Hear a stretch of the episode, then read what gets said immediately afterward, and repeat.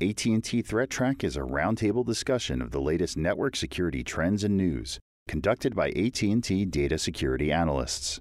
Complete video of this show is available at techchannel.att.com.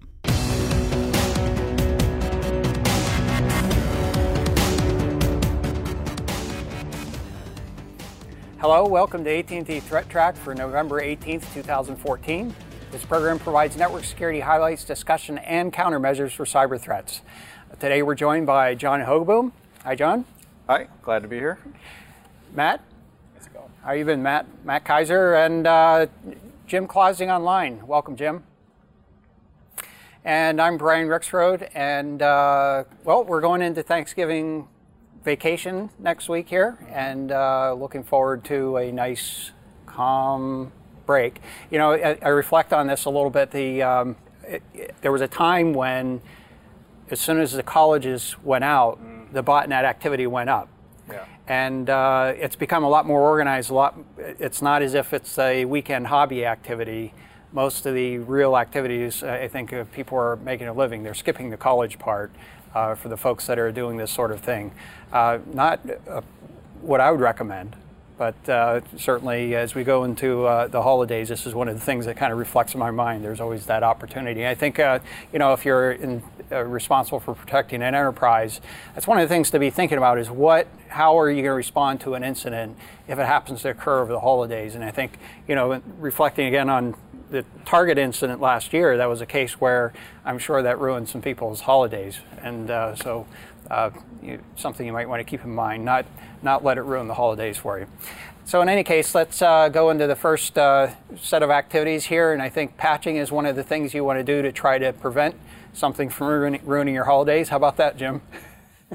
yeah, and uh, you know, we talked last week uh, about the Microsoft patches, and one of the ones that I mentioned – was uh, MS 14-066, the Schannel one. Mm-hmm. In the in the days since we recorded that, um, some more information has come out about it, and it. I, I now think it's more serious than uh, what I was concerned with last week. It appears that there uh, were multiple issues in there, you know, multiple vulnerabilities. Although the bulletin only included one CVE, but it looks like there were a couple of things, including a, a certificate validation issue. Hmm. And so, um, you know, that one that one is one that I'm more concerned with now than I was a week ago when it first came out. When I was first reading through the bulletins, uh, there was a a nice blog post by uh, Beyond Trust that they went in and reverse engineered the patch and did a, a lot of the work. They they show what the bad guys have been doing for years.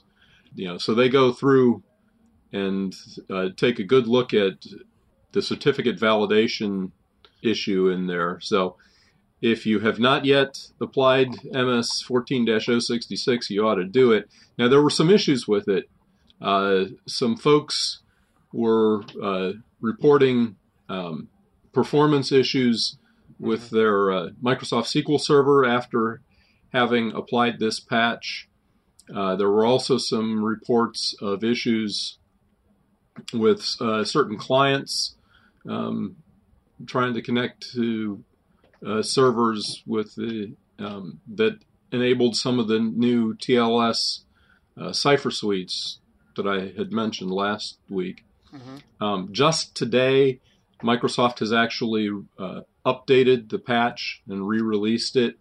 Uh, so if you're running uh, Server 2008 R2 or Server 2012, you should reapply the the patch. They've fixed some of the issues with the TLS cipher suites. It's not clear yet whether they've done anything about the um, the reported performance issues, but um, yeah, that that one is one that turned out uh, to be more uh, significant than I originally mm-hmm. thought it was going to be last week when I was first looking it over. Okay. Now, Jim, on this uh, on this particular one, it, it, you pointed out obviously more serious, but you also pointed out that there may be some performance issues or perhaps some client compatibility. So if you are looking at your environment and uh, feel that you have a, a, reasonable perimeter around that, I mean, what, are there workarounds that you can suggest that that uh, perhaps, or you know, is it really critical that you patch it? Is this something well, that's going to really? It, it, really is critical. Um, yeah, this one I, I liken to uh, you know some of the like the Heartbleed, you know, the, some of the other SSL library stuff that we've had in the past. Mm-hmm. What this Schannel module does for Windows is provide um, you know the SSL and TLS for uh, for some of the other services that are running on the system. There's some uh, conflicting reports about whether IIS itself actually does use the Schannel uh, for its um, SSL or not, but um, but basically, if th- this is this is an issue that even with the performance potential performance problems, um, if you leave it unpatched you better have firewalled off, uh, except for you know, really limited group of folks who absolutely have to connect to it, mm-hmm. because it does it does provide potentially um, a way into some of these services that you think are encrypted. Okay, so it, it, patch unless you really have a good understanding of what the control around access to your database might be or what applications you're using. Is it a reasonable assessment? Yeah, yeah, that, I, I I would say that's that's a reasonable one. Okay. Okay. Um, yeah, and the other thing I mentioned when we were talking about the patches last week that two of the bulletin numbers uh, had been skipped. That uh, there were 14 bulletins, but two of uh, and two more of them that said they'd be released at a later date. Mm-hmm. Well, one of them has been released today and this one actually is kind of significant. Uh, MS 14 068 was released today, and this is one that is uh, a vulnerability in the Windows Kerberos implementation, which is uh, you know the underlying um, technology behind uh, domain controllers. Mm-hmm. There was an issue with the way that the domain controllers parsed a certain portion of a, what they call a service ticket that would allow um, an attacker to uh, elevate their privileges on a server, um, potentially up to domain administrator. Hmm. So this one is a big deal. You absolutely need to apply this one to your domain controllers sooner mm-hmm. rather than later. Okay. There are uh, limited targeted exploits uh, have been seen in the wild, so the bad guys are already aware of it. Um, so this one is is a really big deal for your domain controllers, mm-hmm. and this one, uh, as I said, came out today. Not sure why it got pulled from from last week's, but it is out now. Okay. So let me make sure I understand correctly. This is, if I understand if I heard you correctly, you said it's a, a uh, basically a privilege escalation as opposed to a unauthorized access. Is that right? Right, right. You, you do have to be able to uh, successfully get a service ticket from a domain controller. So you have mm-hmm. to have um, some, some credentials that you can authenticate against the the CD or the KDC, the the key distribution center, which is mm-hmm. part of the domain controller. But then once you've got a ticket, you can forge pieces of the the service ticket um, and change some of the things that, in theory, you shouldn't be able to change. So it's it's an issue with um, the the domain controller. The uh, signs this uh, privilege attribute certificate, mm-hmm. But then doesn't actually uh, validate its signature properly. Okay. So, so, you you get back this service ticket from the domain controller, you modify the piece of it, and you send it on to whatever other server you're trying to get access to, and you can authenticate to that as a domain admin instead of as an ordinary user, for example. I got it. Yeah, I, I mean, I can only imagine this sounds like something that would be kind of tricky to patch because you could quickly get into some kind of incompatibility activities. And my suspicion is the reason it took a little while to get it out is getting a patch in place that it wasn't going to disrupt an entire domain. Just a guess. Yeah, not, not sure exactly what the what took so long, but um, yeah. So they this patch though, as I said, it's a big deal. You really do want to get this on your domain controllers right uh, as soon as possible. All right, very good. Thank you, Jim. So let's go over to Matt here. And uh, Matt, I guess uh, there's never a shortage of malware, and more and more it's trying to just keep you away from your own stuff. right. So this is uh, it's an article from Webroot. Um, they're talking about another um, cryptographic locker style malware in the vein Right. of CryptoLocker or CryptoWall. Um, this one is interesting for a very particular reason, which I'll get to. Um, it- it's pretty standard, though. You know, encrypts all of your files. Um, it, out, it asks you to pay up a ransom in Bitcoin, which is fairly untraceable, um, and it also increases the amount you have to pay if you wait longer. So you know, you wait a day, it bumps up the price. You wait another day, it bumps the price up again. Uh, what's interesting about this one is that it offers one free decrypt any one file on your machine that's been encrypted, it'll give you a menu and say, okay, which one do you want? The one that has your Bitcoin Exactly. holdings. So when you need it to pay the guy. Yeah. That's the smart move. Um, but uh, actually, it's interesting because this is, I think, a model that we've seen elsewhere in crime, um, particularly in, I want to say, drug dealing, where you know the first one is free, and that, Right, that right. compels you realize, oh wow, you know, maybe I should be doing this for all of them. Um, what I think from a malware analysis perspective is kind of interesting, and I've yet to actually take a look at the samples, but the fact that the key is present for that one free decrypt uh, suggests that there's a way that you could potentially get at that key Possibly. and then unlock all of your files without Right. having to pay anything at all. And and if you get to pick the file, it does sort of suggest that they there, there has to be a means to be able to facilitate that. So, yeah, good point. So Assuming it's the same key for every file, Right. no, that is a good point. right? Yeah. It could be changed, but it, that, it's an awful lot of work just for that one feature. So I, I'd be uh, willing to suspect that. Willing to suspect. How's that for soft? I'm willing to suspect that there's an opportunity to be able to reverse it. Right. So, good, good deal. So, in any case, uh, hopefully we'll be able to get some updates on uh, as the community digs into this a little bit further and gets uh, a little better understanding. If we don't even have, if we don't have the opportunity ourselves, in fact. So, all right, very good. Uh, so, uh, John, let's uh, go over to you here and uh, talk a little bit about. I guess on one hand, we're trying to, I guess they're trying to hide your files, but in some cases, you're trying to hide who you are. Right. so we've talked about Tor before, Right. and Tor is the onion router. Uh, for the uninitiated, Tor is kind of this virtual anonymization network. It's created on top of the internet.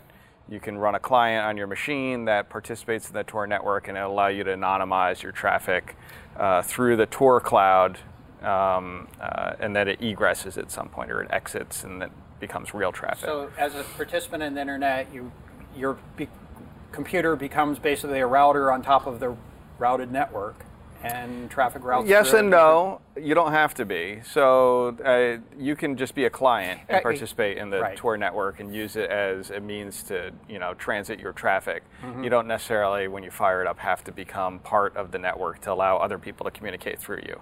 Mm-hmm. Um, in any event, the crux of this story, though, is someone they had done some research, and I can't remember. Um, it's uh, uh, someone from a particular uh, uh, research organization. Uh, last name is Chuck Rav, Chakravarty, and he had done some analysis to try to figure out is there a way to uh, determine, looking at Tor traffic, to figure out who the actual source IP is that generated that traffic.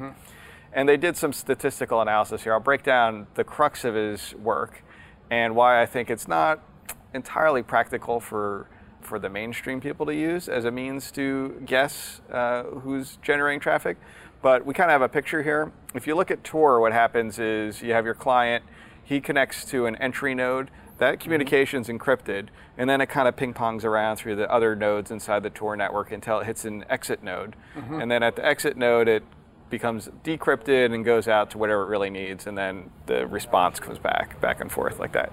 So what he decided to do is, if you have a very um, well-funded adversary, let's say, who can have visibility into large portions of the internet, which is going to be a pretty small population of people who could do that. Um, if they could collect net flow from entry nodes, so traffic entering various Tor entry nodes that are known, um, and then you have some uh, control or you have your own exit node that maybe you control and you're watching that stuff and collecting net flow from that. What you can do is just looking at those and trying to pair a flow that comes in and a flow that leaves is not going to work because it comes in in one form and it leaves in other form. Right. Uh, but what, what he did is he did some statistical analysis and said, well, uh, you can make a few rogue entry nodes of your own that do traffic shaping. So as the traffic comes in from the victim machine, it'll do um, bandwidth throttling. So it'll say, okay, maybe I'll give you one kilobits, and then I'll give you two kilobits, and then I'll give you one kilobit and two kilobits, and it makes this kind of waveform or this kind of square waveform. And I kind of have a picture there of a, uh, an example of that. So on the way in from your net flow, you would kind of see this square waveform, and on your way out, you'd see that square waveform. You'd be able to kind of align those two together and figure out, hey, this this connection that left is actually pairing with this connection that entered this other entry node here. That you'd have to have control of both entry and exit nodes Right. uh, in order for this to really work practically. So that that's not quite how I understood the paper. I, I hate to contradict Okay. you, but my understanding was you needed to have visibility on the entry nodes, and then you need to control one malicious server at the other end, and it's the responses from that server that get modulated bandwidth-wise. So you don't actually have to control. Oh, that's true. Yes, yes, you can do that. Right, right. So you can control if you had a rogue uh, on your on your exit side, like a colluding server, they put it there. That could be doing that throttling on the way back Right. out to you know control the bandwidth rate as it goes So back out. So, effectively a watering hole type thing. If you can draw, You'd if you can draw the client to Right, it. right, That's a good point. I, I, I forgot that that particular aspect of it. But you still need to have visibility into the net flow entering various entry nodes Right. uh, in order to do any kind of pairing on this stuff. So, in the reality of the situation, I don't know that there's going to be a lot of people who are going to be able to have really great visibility into it. But if you did have really good visibility into NetFlow for very different portions of the internet, statistically, you can probably figure out about 81% of them based on, and that's you know based on a very controlled type of uh, uh, experiment that he did here. So. Yeah. And this is a traditional topic or study, I mean, referred to as transmission security. And there are all kinds of little subtle things like that. I remember, you know, way back when it was, uh, it was actually had to do with uh, in radio communications. It had to do with sort of the sequence of events, particularly in analog communications. You could see because the, the semiconductors had particular patterns associated with them. You could see how the things would ramp up, and you know, the, the decay activities associated with waves. It wasn't all of a sudden there's a wave. The thing has to warm up and actually create the wave, and so you could pick up on signatures like that and say, "Hey, I know that radio, and it's different from that radio."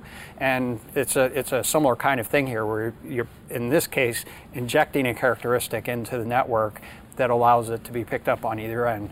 And fundamentally, you have to really kind of assess: is that a risk that's significant for my particular circumstances? So it's a good study good study, but uh, I, I think under you know typical circumstances, it doesn't really take away from the the real effectiveness that that Tor provides. And I think one of the interesting key points was that in order for them to actually get the proper uh, characteristic waveform, or they have a step function as well that they were using, you'd have to have a single session, a single um, download that lasts over a span of time. Right. Otherwise, you have a a pretty big file right. download or something, Right. So you have to be downloading something of a significant size. Mm-hmm. I, I'm kind of wondering if it, if you're if you're using torrent and you've got you know you're downloading something that's taking you know much longer than you expect. If you were, you'd probably be able to see it, wouldn't you? That you would have this modulation on your end.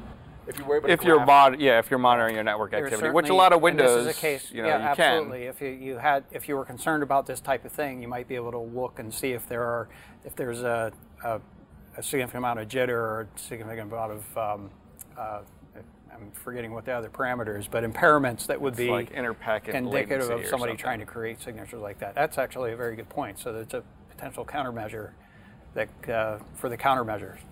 And they, a, they did mention that, college was in like you're saying with the throttling, they can do a little trick there on the exit nodes to on like HTTP requests that somebody might make is on the page that they return inject a little mm-hmm. iframe in there that says go get this large file in the background kind of thing. So you might not even be any of the wiser that you're going to whatever, you know, xyz.com website mm-hmm. and this rogue exit node has kind of injected an invisible iframe that's saying go download this 100 meg file uh, from a colluding server that they have that's under their control that they're going to do this throttling on and then they can kind of do that backtracking and figure out you know who it is assuming they've got the net flow from all the both sides of the conversation. Yeah. Uh, let's go on to the next story here. yeah. I guess we're trying to keep track of what's going on in the app market, uh, looking for malicious apps, and uh, it seems kind of rare. But maybe you have a different opinion. Well, you know, I don't have a different opinion, uh, but some people on the internet apparently do. Now, there was a particular company that released a report uh, making some pretty strong claims about the percentage of apps that had been hacked. Now, when somebody says apps that have been hacked, you know, I I immediately have a feeling in the back of my mind that says, what exactly are they saying when they say these apps have been hacked? This Kind of suggests I have a bunch of malware on my device. Exactly, or, or that somewhere their servers have been broken into, or mm-hmm. that the, the app itself in the App Store has been compromised and downloading it will infect your device. I read the paper. What it seems to be saying is that the apps themselves have been downloaded, modified, and then made available on either a third party app store or within a torrent site or some other out of bands means of obtaining the application. Now, this is, you know, fairly common. You, you'll probably see a game like Angry Birds been repackaged several times by somebody who either wants to make money off injecting extra ad code in or a rootkit, you know, to, to gain control of the device. Now, wouldn't that still constitute sort of a copyright theft to do that sort it of certainly thing? it, it would. That's that's a, but that's uh, I think outside of the scope Sort of of on the side. Of, okay. it's but it's it's still another another you know criminal act. Right. Um, but here um, they they made a claim that you know somewhere up in the, in the 90% range of apps have been hacked. Um, with a little closer reading, you find out what they did is they took a sample of a total of 360 apps, and that's between the um, from iOS and Android. Most likely some of the more popular ones. Exactly. Right. So it was. I think it was the top 100 of the paid apps from the iOS App Store and the Android App Store, the top 20 free apps from each, and then the top 20 apps in the categories of I think healthcare, re- retail, and banking hmm. from each of those as well. And then they they took a look to see if they could find modified versions of those in third-party stores, torrents, Okay. etc.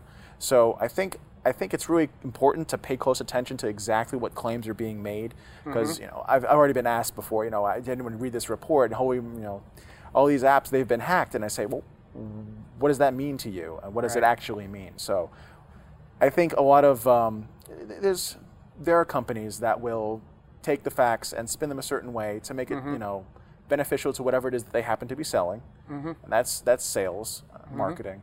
But I think if as a you know as a consumer, it behooves most people to take a little look and understand exactly what's being said here, what claims are being made. Right.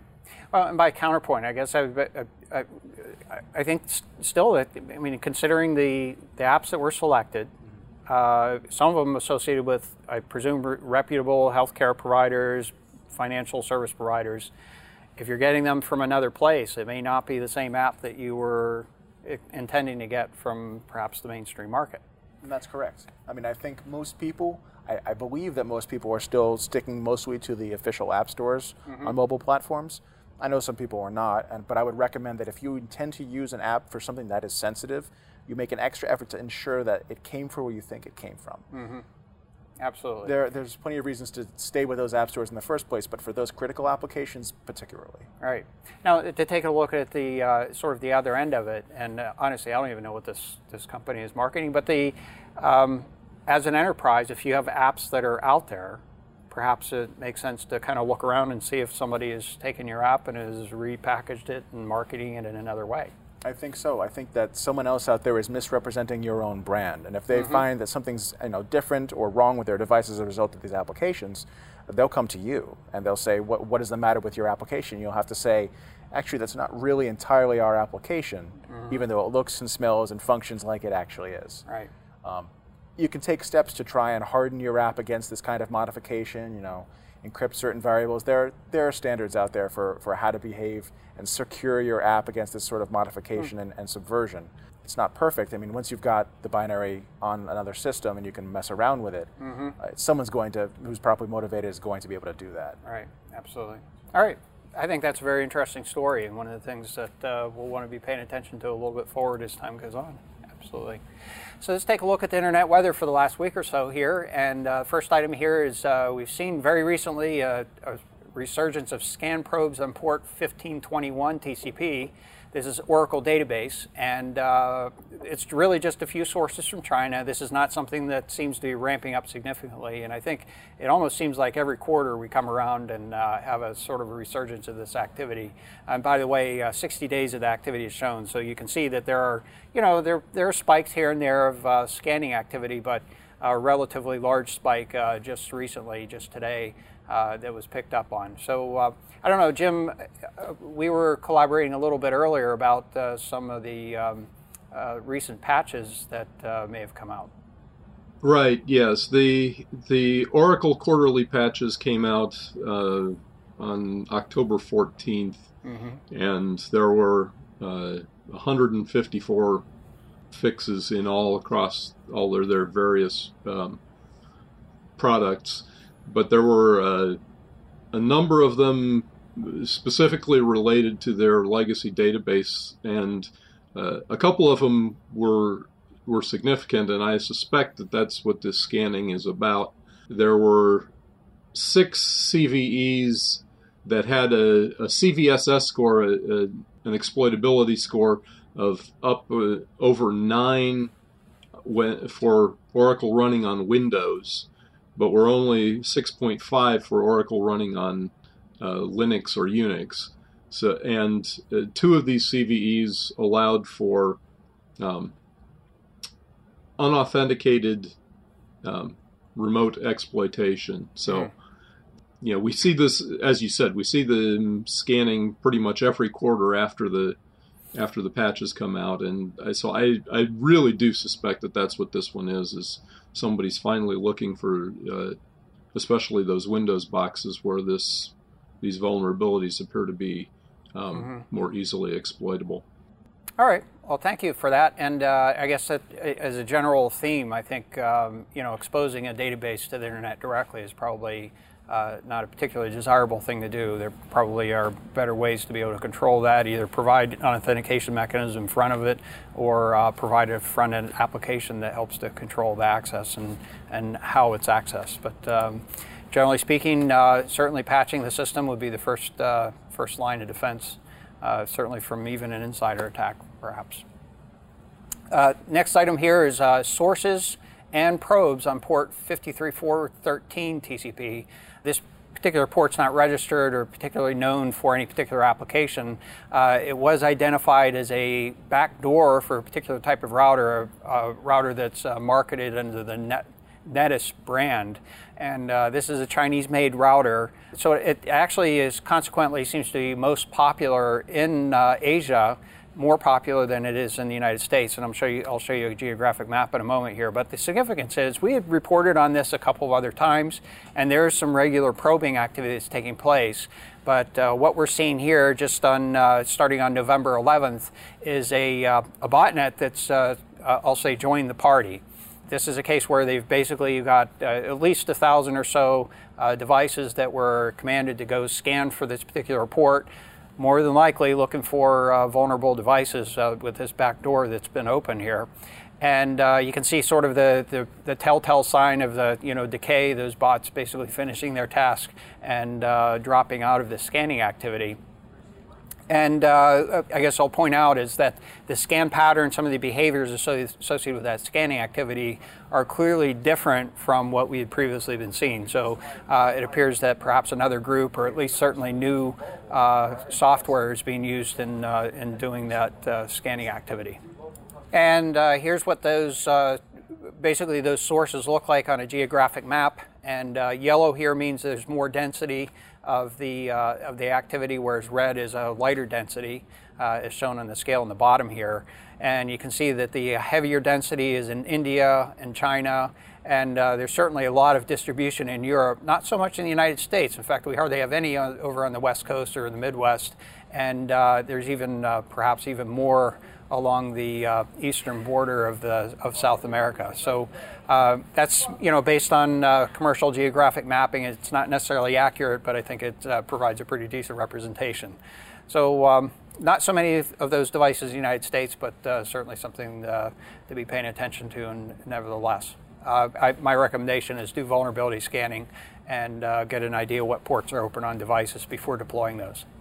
Uh, next item here is uh, scan probes on port 135 TCP, and this is uh, activity we've seen over the last few weeks here. A little bit strange. Uh, this isn't, um, you know, the uh, amount of scanning activity on port 135 has certainly settled down over time. Uh, but uh, we've been reporting on this for a few weeks now. There was an episode of it uh, in late summer as well that we've been talking about.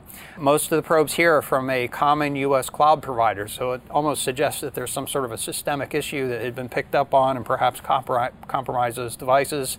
I'm speculating a little bit on that, and then um, are, are, using those to perhaps look for others that have uh, similar characteristics.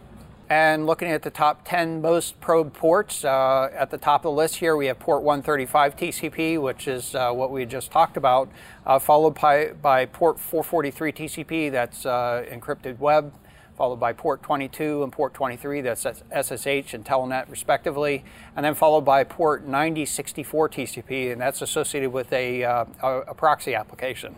We're going to take a little bit of a closer look at that at the moment. Uh, followed by port 1433 TCP, that's Microsoft SQL Database, followed by port 53 UDP, that's uh, DNS, and then port 80 TCP, sort of paired up with port 443, port 445, and then finally port 3389, which is uh, remote desktop protocol. Uh, not any real big movement other than port 9064 moved up six points uh, or six places in the, uh, the ranking from last week. So we'll take a little bit of a look at the timeline for this port 9064 TCP, and uh, we're looking at the last 90 days of activity uh, in terms of the number of probes that have been taking place. And as you can see, back in uh, when we started reporting on this back in uh, August, actually, is in early September, I should say, uh, mid-September. Uh, we started to see this activity picking up. It has uh, continued to increase up to about the end of October, dropped off for a period, and now we're seeing increasing activity again. So uh, it appears that it's you know effectively one group that's doing this or one actor that's uh, performing this activity. Uh, they perhaps took a little bit of break and maybe are, have changed their uh, uh, approach to it a little bit, uh, but continue to look for these proxy devices. And I think John, you had taken a little bit of a look at this some time ago. Yeah, I mean, port 9064, for whatever reason, which I've yet to determine, although I think there might be some malware involved, but that's a little bit uh, speculative. Mm-hmm. Uh, there are a bunch of proxy servers running on port 9064. I'm not familiar right. with any legitimate proxy software that uses that. The scanning that we've been seeing and the honeypots, I was looking at some of that. It's a little interesting. Some of the recent scanning has been it's proxy scanning, but what they're doing is they're actually trying to fetch um, uh, fetch a URL from a particular host. Mm-hmm uh, with the URL that they fetch is like slash 9064. Right. And I guess probably you look at 9065 or whatever the other ports are, they try to get slash whatever. And maybe on the back end of that server, they're just looking at where they get hits from. And that's right. how they know that that was a proxy server that made that that's request or whatever. Work. Yeah. All right. So, uh, you know, the, generally speaking, proxies aren't that big of an issue other than it can be used to anonymize uh, nefarious activity. And certainly, if you are uh, either wittingly or unwittingly operating a proxy, uh, you could actually become a participant in that activity and uh, run the risk of being blocked, or uh, or perhaps worse, having uh, somebody come to your door and maybe even not knocking about it. Right. So, so I get, again, recommendation here is to uh, uh, keep uh, keep an eye on what type of activity is taking place on your network, and if you see activity proxying through it, certainly uh, you want to put a damper on that. There are legitimate reasons for you, for proxying, by the way. Uh, you know, in order to, uh, but and the Tor network is a similar thing uh, to be able to uh, bypass censorship. You know, in the uh, in the world of free speech, not the entire world is that way. So uh, that's um, that's one of the uh, more legitimate uses. looking at the top 10 most sources probing. Uh, at the top of the list here, but unchanged from last week is port 23 TCP. Uh, we've looked at the last 30 days of activity, and we're going to look at that again here in a few moments, uh, followed by port 445 TCP, which is uh, typically in this list. And uh, actually, nothing else really notable. We see port 80 TCP here and port 8080 TCP also in the top 10. A number of uh, types of ICMP uh, either scanning or responses. We see ICMP 8, that's a ping request. Uh, ICMP 0 is a response uh, for a ping. And then we see some uh, ICMP type 3s, which are generally associated with either scanning activity or with uh, denial of service attacks and uh, basically indicating that the, the service is unreachable. So taking a little closer at port 23 TCP, we're looking at the last 180 days of activity. And uh, as you can see, back in uh, about the middle, middle to the end of August, we saw quite a bit of activity here. This was sort of the peak of the year in terms of the number of sources that were doing probing on port 23, and this was associated with uh, you know devices that were being compromised, you know, the Internet of Insecure Things, if you will, and uh, being used for uh, uh to gather them into a botnet. That died off a little bit, and then uh, over the last couple of weeks here, it's ramped up again, and we're seeing up to the the same level here. And the scale here, by the way, is about 60,000 sources that we're seeing at peak. Uh, that are doing this probing activity, which is a pretty significant number. I think even when we look at like conficker infections, we're only th- seeing on the order of 30,000 or so um, at, any given time, and that's based on basically a snapshot snapshot in that particular point in time. Devices could be turned off and other things, so uh, it is a pretty significant number here. So that's our show for today. If uh, like, excuse me, I'd like to thank you for joining us. Uh, if you'd like to get in touch with us, you can email us at threattrack at list.att.com, and you can find ThreatTrack on the ATT Tech channel. It's att.com slash ThreatTrack. It's also available on YouTube as well as iTunes. Uh, you can follow us on Twitter. Our handle is at ATT Security. And I'd like to thank you. Thank you, Jim, online. Thanks, Matt. Thanks, John. I'm Brian Rexroad. We'll be back next week with a new episode. Until then, keep your network safe. The views expressed on AT&T Threat Track are those of the participants and do not necessarily represent the views of AT&T or any other person or entity.